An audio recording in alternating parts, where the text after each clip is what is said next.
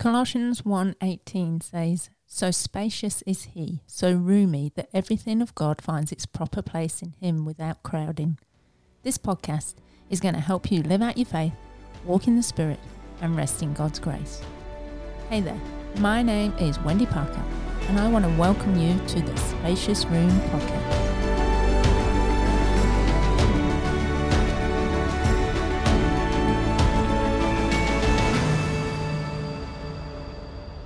Hey there, and welcome to the first episode, yes, of 2023. Happy New Year! And I want to talk about busyness, and it gives us nothing.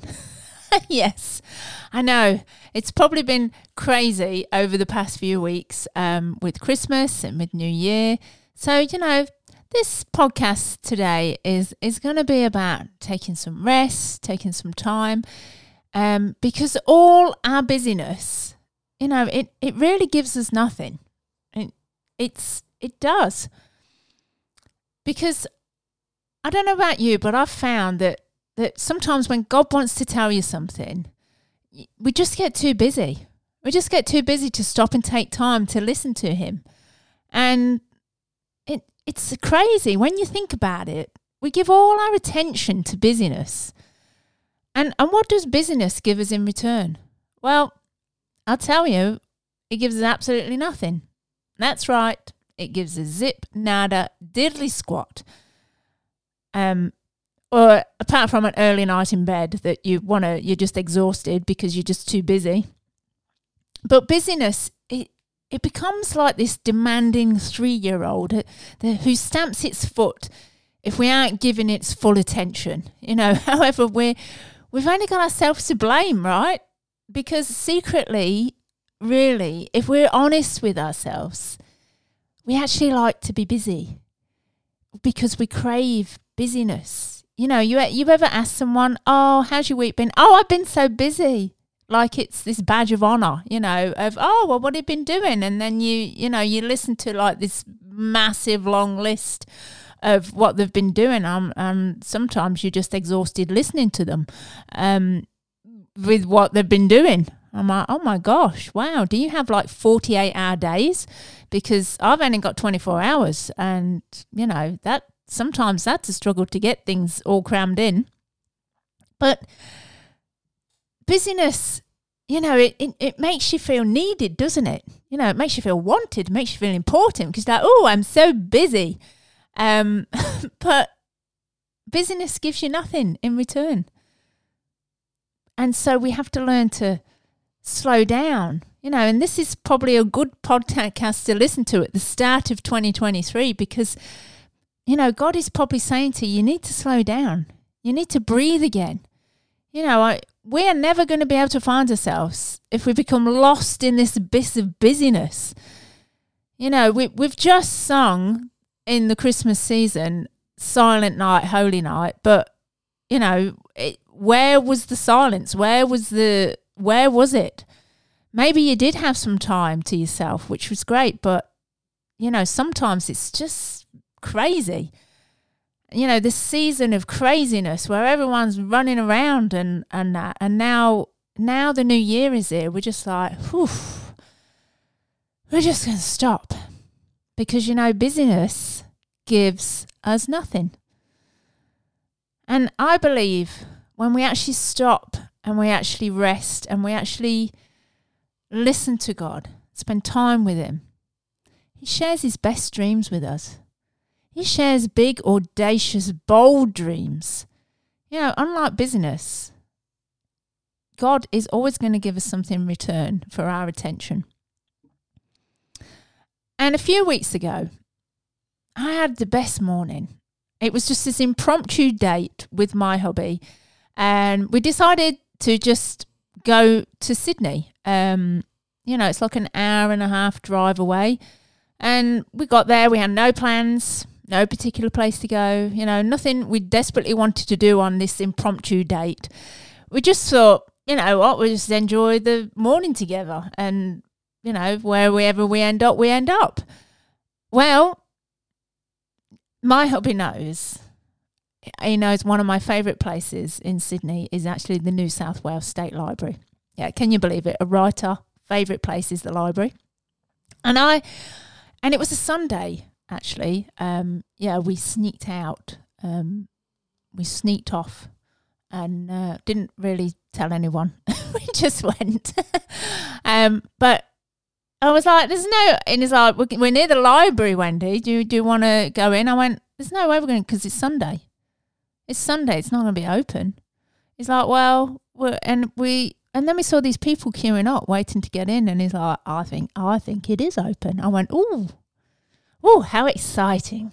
So I know my inner writer's delight was the library is open on a Sunday. I can't believe it. Um, and as we walked into the library, I mean, if you've ever been in the New South Wales State Library, it is,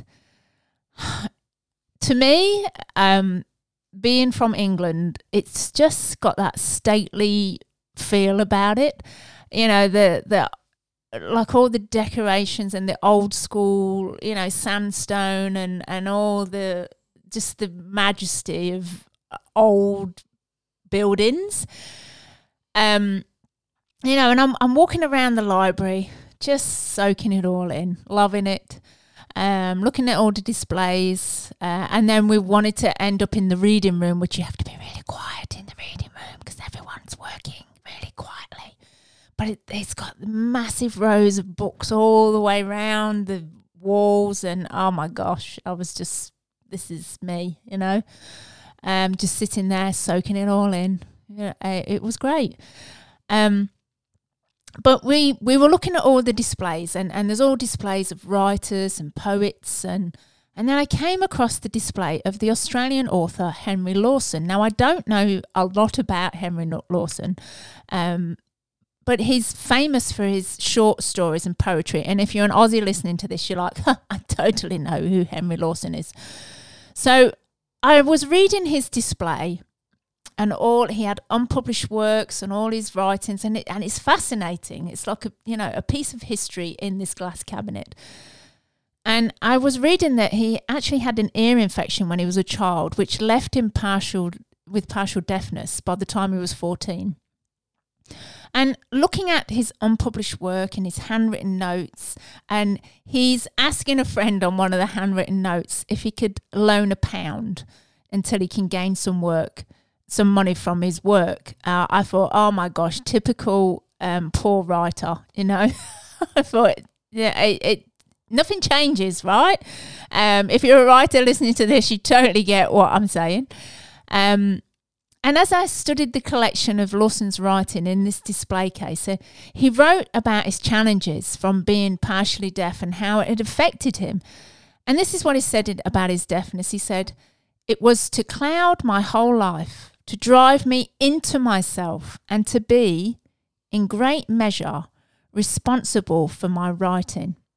Well, as a writer, I, I totally understood Lawson's comment because sometimes it's through the challenges and the trials that, that life throws at us that we realize we all need to become responsible for the gifts and the talents God's blessed us with.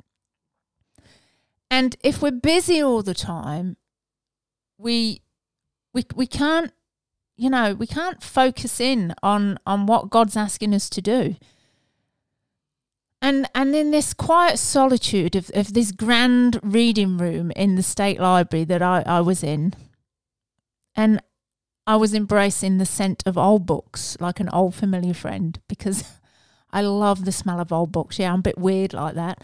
Um, but I pondered Lawson's words that I'd read. Responsibility. That's what kept coming up. And God has always told me you you respond it's a responsibility. You have a responsibility. And I thought, yes, as a writer, it, it's my responsibility to use my words to help people lead them back to the heartbeat of God. And as I sat looking at the rows and rows of books lining those bookshelves, it was like each one was standing to attention like a military soldier, ready to be called up for duty whenever someone takes it off the shelf. And I thought about each person who had written all those books, each author who'd written the book, and how they'd stopped their busyness, focused on what they need to do, took the responsibility seriously of penning words to help others. And in the stillness of this grand, majestic library, I felt a purposeful pause. And it had allowed me to leave all the busyness in the Sydney streets outside, lay down all its demands, all my have tos, and whether I really want to do's, as the claims and calls that busyness hollers at us so frequently had been left at the entrance of the library door so I could sit quietly in the stillness of this place. And you know what? It just felt like home. And in the quietness and the stillness and the silence, I could hear God's whisperings along the bookshelves, calling me once again to be who He had called me to be, and to not fall into the trap of who I thought I should be. And what about you, dear friend? Would you be able to stay still long enough and ignore the pleas and demands and the busyness at the start of this year as it starts ramping up again? Just to rest, be quiet, feed your soul, find the path that leads you back home, leads you towards a calling that God is asking you to take responsibility for. Place where you can hear Him tell you of all His dreams and plans, and you can hear it so clearly. You know, a space where you feel that sense of responsibility to use your gifts and your talent for God's glory. Because remember, busyness gives us nothing. And trust me when I say, when you hear the unmistakable voice that calls your name, a voice that builds joy and hope inside you, the world can never offer that because he demands its needs and its necessities and its requirements. And you know, when you stop and you hear that unmistakable voice calling your name, calling you to a purpose, to a responsibility of what you need to do with your gifts and your talents. You will never look back. Sometimes we just have to stop. And we have to stop thinking and doing and being busy all the time and doing so much. And we have to go where our heart leads us, back into the stillness and the quietness, because it resets us, it refocuses us Stillness teaches us things which busyness knows nothing about. And in Jeremiah 33 3, it says, Call to me, and I will answer you. I will tell you of great things, things beyond what you can imagine, things you could never have known. But how can we know all these great things that God is wanting to show us if we don't leave all that busyness behind? Remember, busyness gives us nothing.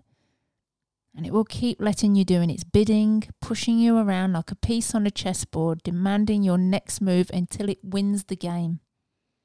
So, from my heart to yours, dear friend, I hope and I pray that in 2023, this new year, you will find some time to rest and reset, to come once again thirsty for God's presence and to sit quietly with Him to believe and to wonder again that He's got you in the palm of His hand and to dream the dreams He's going to dream with you and to take that responsibility of your gifts and your talents, regard whatever it is He's asked you to do. Take the responsibility. Spend time with Him. Listen to His heartbeat. Ask Him, What is it you want?